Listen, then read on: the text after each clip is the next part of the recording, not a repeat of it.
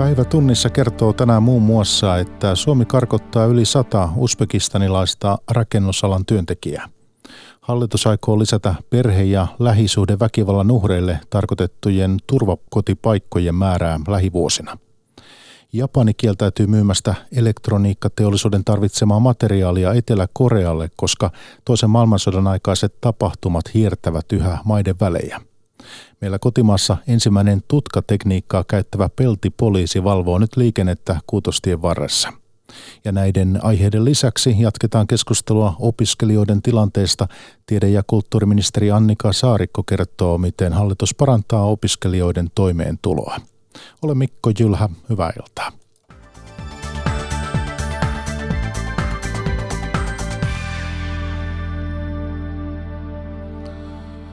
Suomi aikoo karkottaa suuren määrän uzbekistanilaisia rakennustyöläisiä.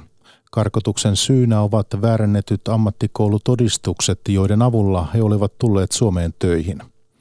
Uzbekistanilaisia työskentelee paljon rakennusalalla ja karkotusten sanotaan hankaloittavan uudisasuntojen rakentamista uudella maalla. Fanni Kangasvieri. Suomi on karkoittamassa yli sata uzbekistanilaista väärennettyjen ammattikoulutodistusten vuoksi. Maahanmuuttoviraston mukaan väärennettyjen koulutodistusten vyyhti paljastui työnantajan ilmiannosta. Väärennetyistä todistuksista aiheutunut karkotussuma on johtanut siihen, että rakennusalan yritykset ovat huolissaan töiden jatkumisesta työmailla.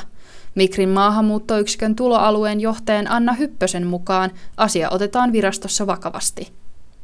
Yleensä siis karkoittamisasia on aina kokonaisharkintaa vaativa asia, eli silloin katsotaan koko tapauksen olosuhteet ja asia kokonaisuudessaan. Otetaan huomioon hakijan maassa oleskelun pituus esimerkiksi, syy maassa oleskelulle ja muut siteet Suomeen. Tieto väärennetyistä koulutodistuksista tuli Rajavartiolaitokselle viime vuonna. Rajavartiolaitoksen rikostorjuntayksikön tutkinnanjohtaja Juho Vanhatalon mukaan tutkinnassa paljastui kuitenkin nopeasti, että väärennykset olivat heikkolaatuisia. Sitten pystyy tarkasti, kun katsotaan, niin, niin myös ne paperit on leikattu käsiin. Ja sitten niitä täyttötietoja on vaan niin vaihdettu samoihin kopioihin. Väärennösten tehtailu on tapahtunut Suomen rajojen ulkopuolella. Rajavartiolaitos on lopettanut tutkinnan. No se on yksi tekijä, mikä vaikuttaa siihen, kun arvioidaan muun muassa tämmöisen väärennysrikoksen törkeyttä, että onko teko erityisen suunnitelmallinen tai ammattimainen, mitä tässä tapauksessa ei nyt voi sanoa, että tämä olisi. Karkoitusuhan alla on tällä hetkellä miltei 140 uspekistanilaista – Maahanmuuttovirasto myöntää, että uzbekistanilaisten tapaus on erittäin poikkeuksellinen. Maahanmuuttovirastohan tekee noin tuhat karkottamispäätöstä vuosittain, mutta se on poikkeuksellista, että meille esitetään näin mittava järjestelmällinen väärennettyjen asiakirjojen määrä. Sanoi Anna Hyppönen maahanmuuttovirastosta. Hallitus aikoo lisätä perhe- ja lähisuhdeväkivallan uhreille tarkoitettujen turvakotien määrää tuntuvasti. Nykyisestä noin 200 perhepaikasta määrä on tarkoitus nostaa 250 hallituskauden lopussa. Turvakotien asiakasmäärät kasvavat jatkuvasti, sillä perheväkivalta on Suomessa edelleen merkittävä ongelma. Matti Koivisto. Perheväkivallasta kertovat tilastot ovat Suomessa karuja. Suomessa on tehty kuluvan vuoden aikana 13 henkirikosta, joissa uhri on tekijän puoliso, seurustelukumppani, lapsi, vanhempi tai muu sukulainen. Suurin osa perheväkivaltaan liittyvistä rikoksista on pahoinpitelyjä. Viime vuoden aikana viranomaisille ilmoitetuissa perhe- ja lähisuhdeväkivaltarikoksissa oli lähes 10 000 uhria. Perhe- ja peruspalveluministeri Krista Kiuru. Kyllä yhteiskunnassa pitäisi olla nollatoleranssi sille, että lähisuhde- ja perheväkivalta saataisiin kitkettyä pois. Ja me erotumme kyllä maailmanlaajuisesti tilastoissa erittäin epäsuotuisella tavalla. Perhe- ja lähisuhdeväkivallan uhreille tarkoitettujen turvakotien asiakasmäärät ovat kasvaneet selvästi viime vuosina, mutta lisäys ei kerro suoraan perheväkivallan lisääntymisestä. Kasvu liittyy enemmän turvakotien määrän kasvattamiseen ja turvakotiin pääsyn helpottamiseen. Turvakotipaikkojen lisäyksestä huolimatta avun tarpeessa olevia joudutaan edelleen paikoin käännyttämään tilan puutteen vuoksi. Pääkaupungin turvakoti ryn vastaava ohjaaja Pia Vähäaho ja Ensi- ja turvakotien liiton pääsihteeri Riitta Särkälä. Valitettavan usein on tilanne, jolloin joudutaan meidän toimipisteestä ohjaamaan asiakkaita toisiin toimipisteisiin. Turvakotiverkosto on edelleen liian harva ja suurimmat aukot on Itä- ja Pohjois-Suomessa. Ja sitten toinen aukkokohta on se, että suurimmissa asutuskeskuksissa, suurimmissa kaupungeissa paikkoja tarvitaan lisää. Hallitus aikoo lisätä turvakotien perhepaikkojen määrää nykyisestä 200-250 hallituskauden loppuun mennessä.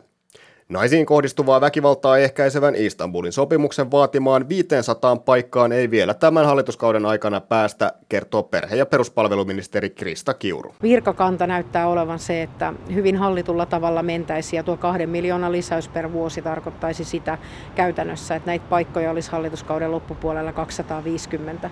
Jos tuo ei riitä ja käytännössä ihmiset eivät pääse avun tarpeen kohdatessa niin, niin turvakotiin, niin ehdottomasti yhteiskunnassa varataan lisää paikkoja. Korkeakoulujen yhteishaun kaikkein kilpailuimmat koulutuslinjat löytyivät tänäkin vuonna tutuilta aloilta. Yliopistohaussa oli vaikeinta päästä opiskelemaan näyttelijäksi ja elokuva-alan koulutuksiin. Ammattikorkeakoulussa kilpailuimmat kohteet löytyvät sosiaali- ja terveysalalta. Yle Uutiset tapasi kaksi opiskelupaikan saanutta. Marjatta Rautia. Maria Korpelalle ja Sanna Raudalle korkeakoulujen kevään yhteissaku avasi ovet heidän unelmiensa opiskelupaikkoihin. Ne irtosivat aloilta, joihin on erityisen vaikea päästä. Sannasta tulee fysioterapeutti ja Mariasta lääkäri. Kyllähän se tosi hienolta tuntuu, että en olisi aluksi uskonut, että olisin päässyt sisään. No kyllä siinä itku tuli. Siis se oli paras fiilis ikinä, että todellakin joka ikinen sekunti siitä lukemisesta oli ton fiiliksen arvoinen. Fysioterapia on yksi ammattikorkeakoulujen kilpailuimmista koulutuksista. Opiskelupaikan saavien määrä on suosituimmissa oppilaitoksissa vain muutama prosentti ensisijaisten hakijoiden määrästä. Ensihoitajaksi haluavilla kisa on vieläkin kovempi. No kyllä mä tiesin, mutta nyt kun näin noin luvut, niin en mä tiennyt, että se ihan noin vaikeaa on. Sanoo vantaalainen Sanna Rauta. Pikkutytöstä lähtien lääkäriksi halunnut helsinkiläinen Maria Korpela tähtäsi tosissaan Turkuun lääkikseen siis mä oon aina tiedostanut sen, että sinne on kyllä vaikea päästä, mutta en mä sitä sen enempää ajatellut, että mä keskityin siihen omaan juttuun. Ja... Vaikka paikat lääkikseen ovat tiukassa, kärkisijät yliopistojen kilpailtujen koulutusten listalta valloittavat tänäkin vuonna taidealan koulutukset. Urheiluvammasta toipuvalla Marjalla ja voimistelijoita valmentavalla Sannalla on selkeä näkemys siitä, mitä kilpailulle alalle pääseminen vaatii siinähän on se pääasia tietää, että oikeasti haluaa sinne alalle ja tiedostaa se määrä, mitä pitää tehdä. Ja sitten kun on tiedostanut se määrä, mitä pitää tehdä, niin pitää sitten tehdä se työ. No ei se missään nimessä mahdotonta ole, että, että on vaan oma itsensä niissä pääsykokeissa ja sitten esivalintakokeessa niin lukee tarpeeksi ja näin, niin kyllä se on ihan mahdollista päästä, jos on vaan tarpeeksi motivoitunut. Hallituksen aikeet korottaa perheellisten opiskelijoiden toimeentuloa ovat tarkentuneet.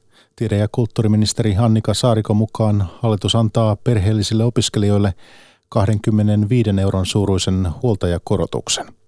Saarikko kertoi torstain ykkösaamussa, että opiskelijoille palautetaan myös indeksikorotukset ensi vuoden syksyllä. Maria Alakokko haastattelee. Opiskelijat haluaisivat palauttaa opiskelijaelämän nyt on liian rankkaa ja mielenterveyskoetuksella. Miten opiskelijoiden tilannetta voisi helpottaa? No ensinnäkin tämä viime päivien keskustelu, joka lähti ehkä vähän ka- opiskelijaliikkeen kannanotosta, jolle moni kohotteli kulmiaan ja päätyi aika, miten mä sanoisin, paikkapaikoin jopa ei niin sydämen sivistyneisiin sanakäänteisiin niin kuin Twitter-keskustelussa siitä, mikä, mikä ryhmä opiskelijat keskuudessamme ovat – se, niin. että on päädytty siitä keskusteluun, että miten opiskelijat voivat, niin lopultahan tämä poiki siis hyvää ja aihe on äärimmäisen tärkeä. asiantuntijoiden arvioiden mukaan opiskelijoiden mielenterveys, hyvinvointi tai pahoinvointi ei lähtökohtaisesti ole merkittävästi huonontunut, vaan ehkä kysymys on myös uudenlaisesta tavasta tunnistaa, rohkeasti hakea apua ja puhua mielenkin terveyden kysymyksistä ääneen. Mä ehkä haluan niin ensimmäisenä korostaa sitä, miten paljon mä iloitsen siitä, että Suomessa on nyt nuori sukupolvi, niin opiskelijoina kuin, kuin alemmissakin ikäluokissa, joille mielenterveyden murheet ja henkinen jaksaminen on aihe, josta avoimesti puhutaan, johon tiedetään, että voi saada apua, uskalletaan sitä pyytää, On tultu aika pitkä matka Suomesta, jossa nämä kysymykset oli vaiettu aihe ja piti vaan pärjätä. Eli lähtökohta siitä, että opiskelijoiden mielenterveys on olemassa oleva aihe, ylipäätään ottaen suomalaisten mielenterveys, mikä näkyy hallitusohjelmassakin isoina painotuksina, niin tämä on hyvä suuntaus. Lähdetään siitä liikkeelle. Opiskelijat ovat toivoneet lomaa. Opintotuki on, Annika Saarikko, sinun salkussasi.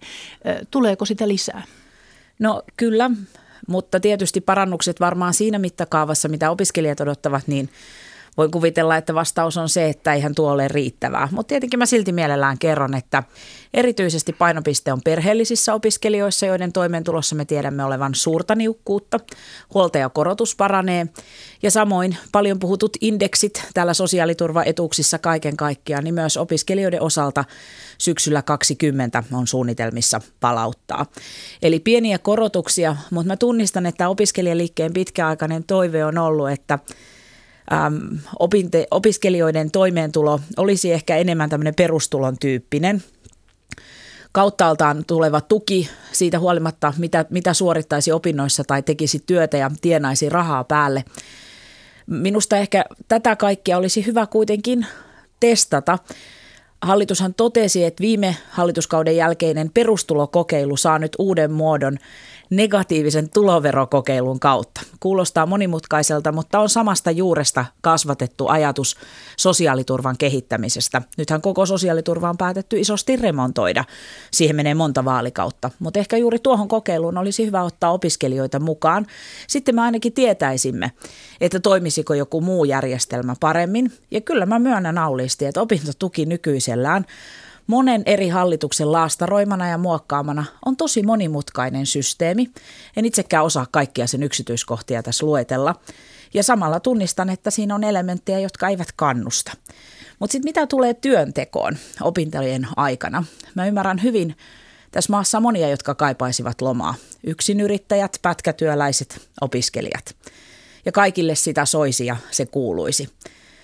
Mutta mä näen, että työnteko opintojen aikana on, ei ole pelkästään toimeentulon lähde, vaan myös osa sitä matkaa kasvamiseksi työelämän jäseneksi. Oli työ sitten oman alan työtä tai muuta työtä.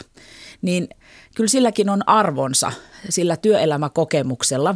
Harva meistä on työllistynyt vain pelkän tutkinnon perusteella, vaan myös sen työelämäkokemuksen, mitä opintojen aikana on, on saatettu. Et mä toivon, että työhön ei suhtauduta vain rahan lähteenä, vaan myös kokemuksena, mitä opiskeluaikana saadaan. Aivan, mutta kuinka paljon tähän nyt siis, onko se kymppejä vai mitä tähän tulee nyt opiskelijoille lisää? Tämä huoltajakorotus joka palautettiin sitten 90-luvun jäljiltä osaksi opintotukijärjestelmää viime hallituskaudella, saa nyt vielä lisää korotusta 25 euroa kuussa. Ja indeksit on tietysti yksittäisiä euroja. Kysymys on enemmänkin periaatteesta siitä, että sosiaaliturvaetuudet seuraavat hintakehitystä ja sitä kautta niin kuin tuovat niin kuin tasoa kuluttamiseen. Se on selvää, että opintotuki näillä asumisen hinnoilla kaikkiaan on, on pieni ja siinä taustalla on myös iso muutos, että opiskelijat siirrettiin viime vaalikaudella yleisen asumistuen piiriin, joka myös osaltaan paransi joidenkin opiskelijoiden asemaa. Mm. Mielenterveysongelmat ovat yleisempiä, niitä on muillakin kuin opiskelijoilla ja niiden, ne ovat kasvussa.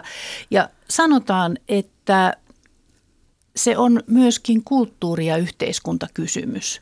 Miten Annika Saarikko meidän kulttuurimme ja yhteiskuntamme pitäisi muuttua, että, että mielenterveysongelmiin pystyttäisiin sitä kautta vaikuttamaan? Tosi tärkeä kysymys.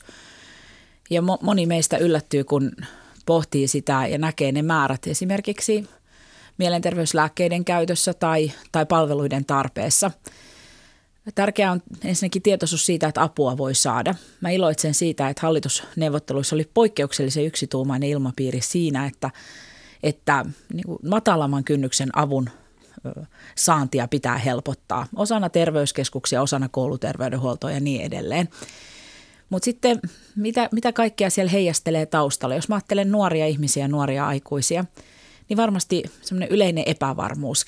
Maailman maailman myllerrys ilmastoahdistuksesta huoleen siitä, haluanko tällaiseen maailmaan lasta esimerkiksi, tai huoli siitä, että mi, mitä työelämä minulta vaatii. totta kai yhteiskunta on paikotellen kova ja edellyttää yksin pärjäämistä. Ja, ja ehkä se on juuri se asennemuutos, jota niin kuin kulttuurisesti meidän pitäisi itseltämme ja toinen toisiltamme odottaa. Siis lähimmäisyyttä ja lähimmäisen rakkautta monessa kohdin enemmän. Ja ehkä tähän liittyy myös sitten ajatus siitä, että, että miten me puhumme toinen toisillemme. Voi olla, että se kuulostaa kauhean ylevältä, mutta mä haluan itse olla ainakin omalta pieneltä osaltani rakentamassa semmoista kulttuurista ilmapiiriä ja yhteiskuntaa, jossa puhutaan kauniisti toinen toisillemme ja, ja osoitamme sydämen sivistystä. Et minusta, kun on kaipailtu lisää sananvapautta, kyllä Suomessa aika laajasti tänä päivänä saa sanoa ja sivaltaa. Mieluummin pikemminkin niin, että harkitsisimme kaksi kertaa, sanoisimmeko tämän toinen toisillemme silmiin katsoen sen samaa, minkä kirjoitamme vaikkapa sosiaalisen median kautta.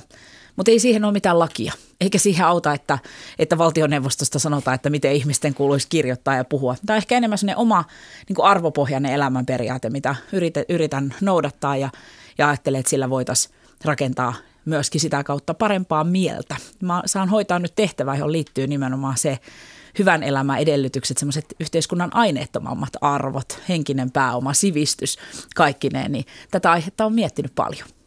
Annika Saarikko, kun olet tiedeministeri, niin kaiken maailman dosenteista puhui itse pääministeri Sipilä. Lisäksi viime hallituskaudella tuli esille, että tutkijoita kuullaan päätöksenteossa asiantuntijoina aiempaa vähemmän. Nyt yhteistyötä hallituksen ja tiedemaailman välillä aiotaan syventää. M- miten se tapahtuu käytännössä? No, kyllä tunnistan, että varmaan semmoista korjausvelkaa suhteessa korkeakoulukenttään ja tiedeyhteisöön niin ja politiikan välille pääsi muodostumaan. Osittain väärinymmärryksistä, osittain talouden päätökset vaikuttivat. Ja varmaan semmoinen hyvä lähtökohta on nyt ikään kuin se hallituksen linjaosoitus siitä, että yliopistojen perusrahoitusta halutaan vahvistaa. Tässäkin ne paljon puhutut indeksit palautuu osaksi yliopistojen rahoitusta. Se on ensimmäinen osoitus siitä, että tieteen tekemisen ja tutkintojen suorittamisen peruslähtökohdat pitää saada kuntoon. Toisaalta minusta ensinnäkin siksi, että oli myös viime hallituksen jäsen, niin on hyvä muistuttaa, että kyllä siinäkin jo suunnanmuutosta tehtiin alkuvaalikauden vaikeiden päätösten jälkeen, eikä kukaan koskaan sanonut, että tutkitulla tiedolla ei olisi mitään väliä. Kyllähän kaikki päätökset perusteltiin. Mutta ehkä niin kuin se tietoon perustuva päätöksenteko ennen kaikkea tarkoittaa ja edellyttää meiltä päätöksentekijöiltä malttia. Ja se on joskus vähän vaikea ristiriitainenkin asetelma. Odotetaan nopeita tuloksia, odotetaan nopeasti eteneviä asioita, kysytään miksi lait eivät ole jo valmiita ja samaaikaisesti kysytään, että olettehan te varmasti kuulleet kaikkia asiantuntijoita.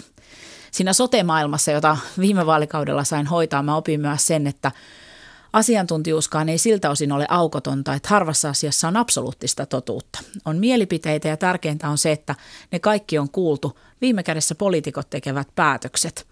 Mutta se tieteen arvostus liittyy minusta ei pelkästään siihen, että on kokemus siitä, että on kuultu ja kysytty näkemyksiä tai että rahoitus on kunnossa, vaan että myöskin se tieteen itseisarvo ja riippumattomuus todetaan. Että se ei ole niin kuin sidoksissa siihen, että mikä on kulloinenkin hallitus tai sen mieltymykset, vaan että tiedeyhteisö saa toimia riippumattomasti ja itsearvoisesti. Se on sivistysyhteiskunnan lähtökohta. Oletko nyt muuten tyytyväinen siihen, että miten tämä sote menee eteenpäin ihan lyhyesti? Joo, ei siitä pitkästi olen. Mä oon toiveikkaalla mielellä, sanotaan monen vaikeuden jälkeen en koskaan niin kuin kovinkaan niin kuin itse varmasti totea, että nyt varmasti kaikki menee putkeen, monta mutkaa matkassa, mutta hallitusohjelma on erittäin hyvä ja hyvin lähellä monilla ratkaisuilla sitä, mitä viime vaalikaudella valmisteltiin maakuntapohjaa. Hmm. Niin, hallitusohjelmassa keskusta sai 11 toiveestaan kymmenen läpi. Siitä huolimatta keskustan kannatus on ennätyshuono. Ylen Kallup viime viikolta 11 7, menestys eduskuntavaaleissa ennätyshuono. Onko uusi puheenjohtaja mahdottoman edessä? No sitten on, jos ajatellaan, että hän ratkoo yksin tämän kaiken.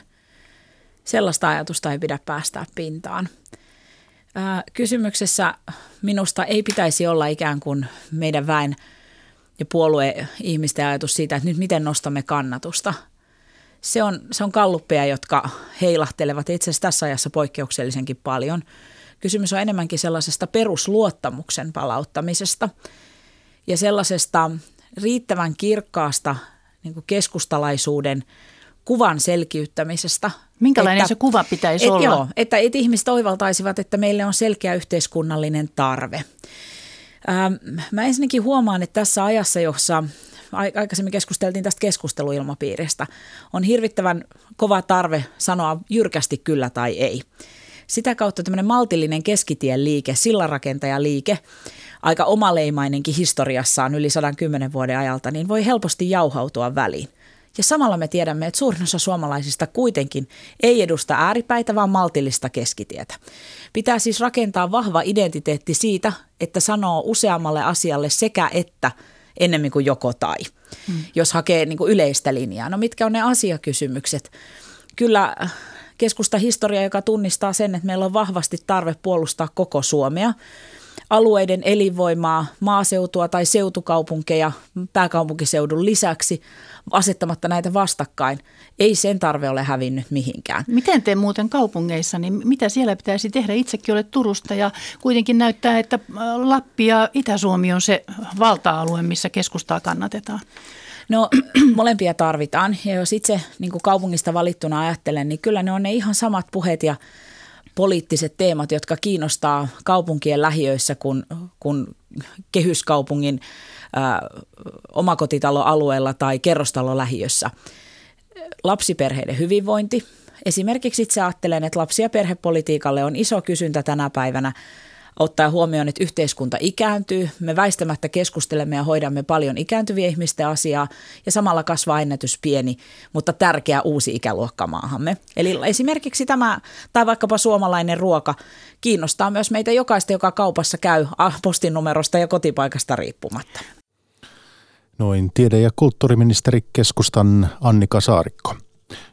Ja siirrytään sitten ulkomaan tapahtumiin – Japanin ja Etelä-Korean kiista vaarantaa älypuhelinten ja kuluttajaelektroniikan tuotantoa.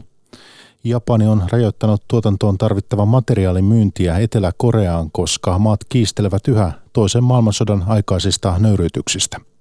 Kirsi Krovli. Kuluttajat voivat pian huomata Japanin ja Etelä-Korean kiistan kaupassa – Japani ilmoitti äskettäin, että se rajoittaa fluorivedyn ja kahden muun tärkeän materiaalin vientiä Etelä-Koreaan, koska maiden luottamussuhteet ovat murtuneet. Tämä rajoitus iskee kansainvälisesti, sillä maailmalla tunnetut Samsung ja SK Hynix-yhtiöt tarvitsevat näitä aineita muistipiirien tuotantoon, älypuhelimia ja tietokoneita varten – Eteläkorealaisfirmojen asiakkaita ovat muun muassa Apple ja Huawei-yhtiöt. Etelä-Korean presidentti Moon Jae-in kuvasi tilannetta yritysjohtajilleen hätätilana. Japani on aineiden päätuottajamaa.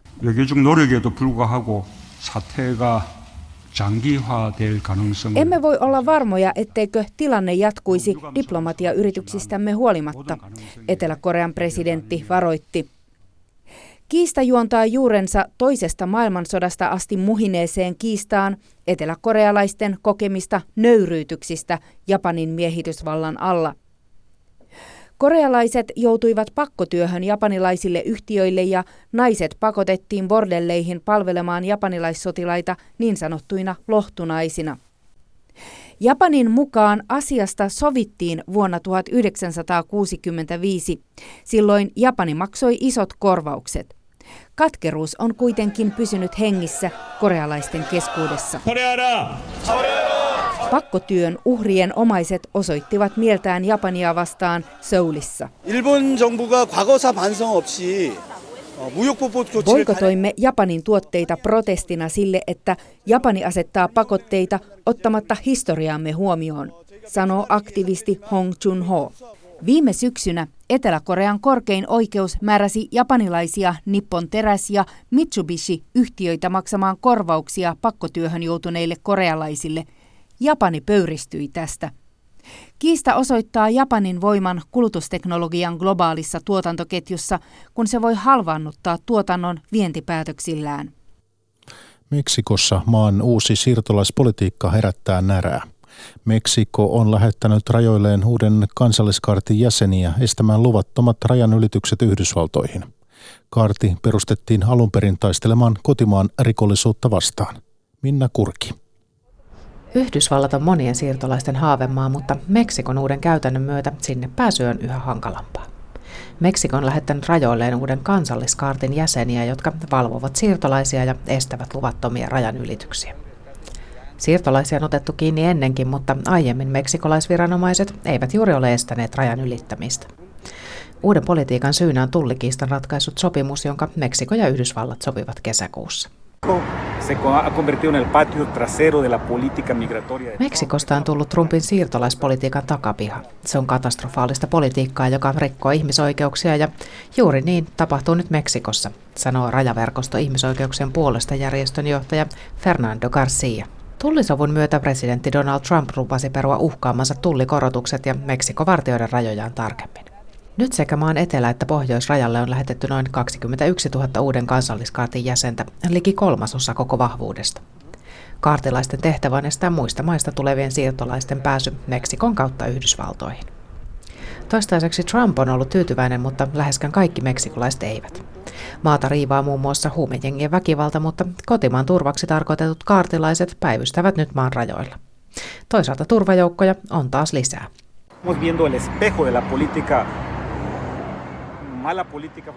Trumpin huono siirtolaisuuspolitiikka heijastuu nyt Meksikoon. Se on ennen kuulumatonta, etenkin hallitukselta, joka lupasi muutosta ja joukot kaduilta. Nyt määrä tuplataankin ja joukot laitetaan kaduille kontrolloimaan siirtolaisia. Se on kamalaa, sanoo rajaverkoston Garcia. Vaikka uutta politiikkaa kritisoidaan, Meksikon presidentti Andrés Manuel López Obradorin suosio on pysynyt hyvän. Aiemmin tulleiden siirtolaisten aiheuttamat häiriöt rajakaupungeissa ja tullien pelko ovat saaneet meksikolaistenkin siirtolaissympatiat vähenemään.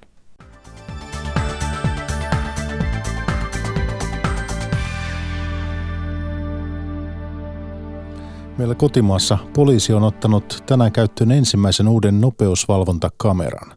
Kamera otettiin käyttöön Kuutostiellä Kouvolassa. Uudet kamerat ovat entistä tarkempia Ylinopeutta tai punaisia valoja päin ajaneen auton kuvasta voidaan tarkistaa myös turvavöiden ja matkapuhelimen käyttö. Toimittaja Antti Ossi Korhonen jatkaa. Siinä se nyt on. Ensimmäiseen uudenmalliseen kapeaan nopeusvalvontatolppaan on tänään asennettu kamera. Se tarkkailee liikennettä Kouvolassa Kuutostien varrella. Uusi, entistä tarkempi kamera pystyy valvomaan useampaa autoa sekä kaistaa yhtäaikaisesti. Nopeutta kamera pystyy tutkaamaan yli 100 metrin päästä. Ylinopeuden kamera mittaa 30 metrin etäisyydeltä. Miten tämä muuttaa poliisin työtä? Poliisitarkastaja Heikki Ihalainen. No poliisityö on aika, aika samantyyppistä kuin aikaisemminkin. Eli meillähän tuolta laitetaan kameroita tolppaan ja sitten kamerasta lähtee langaton, langattomasti tieto tuonne meidän liikenneturvallisuuskeskukseen. No sanotaan näin, että varmaan tulevaisuudessa pystytään sitten ottamaan myös enemmän näitä turvavien käyttämättä jättämisiä ja, ja kännykän käyttöä. Uusia nopeusvalvontatolppia on toistaiseksi 42. Suurin osa tolpista on pystytetty nelostielle Heinolan ja Vaajakosken välille sekä kuutostielle Koskenkylän ja Kouvolan välille – poliisi ei aio virittää kaikkiin uusiin tolppiin kameraa.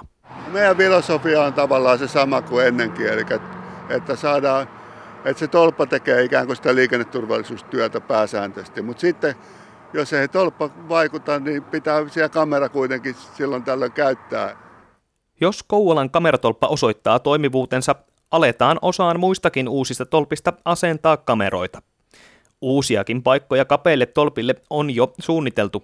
Tolppia on määrä tulla lisää 150 ja niitä pystytetään sekä kaupunkeihin että maanteille. Esimerkiksi Viitostielle, Kajanin liepeille sekä Haminan ja Taavetin väliselle maantielle. Uusia on määrä alkaa pystyttää jo tänä vuonna. Tolpan paikka on aina määritetty sillä tavalla, että katsotaan ekana noita teitä, missä tapahtuu onnettomuuksia. Sitten katsotaan sieltä onnettomuus pisteet ja sitten siihen pisteiden kohdalle pyritään saamaan ne tolpat. Olutvarkaudet lisääntyvät kesäisin. Kauppiaat ovat lähes toivottoman tilanteen edessä niin sanottujen juoksukaljojen kanssa. Ja tästä kuullaan päivätunnissa lopuksi.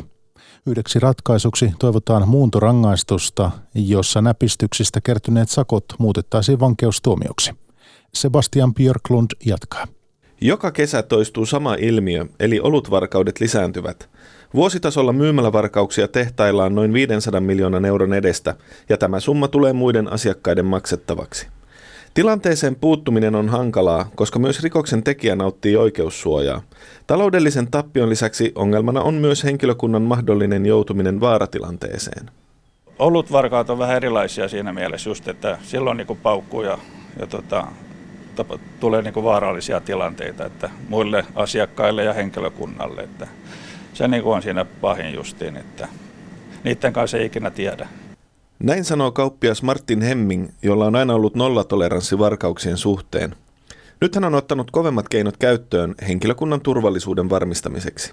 Mä ilmoitan ne kaikki ja, ja, ja, ja jopa julkaisen ne tota, Facebookissa, jos, jos ei saada varasta kiinni, niin tehdään siitä julkaisuja kysytään varkaan nimi ja yleensä se tulee sitten ihan muutaman tunnin sisällä tulee nimet, niin pystytään ilmoittamaan se poliisille. No miten tämmöinen käytäntö on purru? No se on purru erittäin hyvin. Kauppias Timo Niemelä pyrkii ottamaan jokaisen myymälävarkaan kiinni, mutta someen hän ei kasvoja jaa, ja siihen on omat syynsä. No se, että sitten ne on monta kertaa niistä rikollisista tulee uhreja, ja niille joudutaan korvaamaan siitä, että mikä on aivan järjetön, järjen vastaista tässä on. Viime kesänä sain kyllä tuomion tästä julkaisemisesta.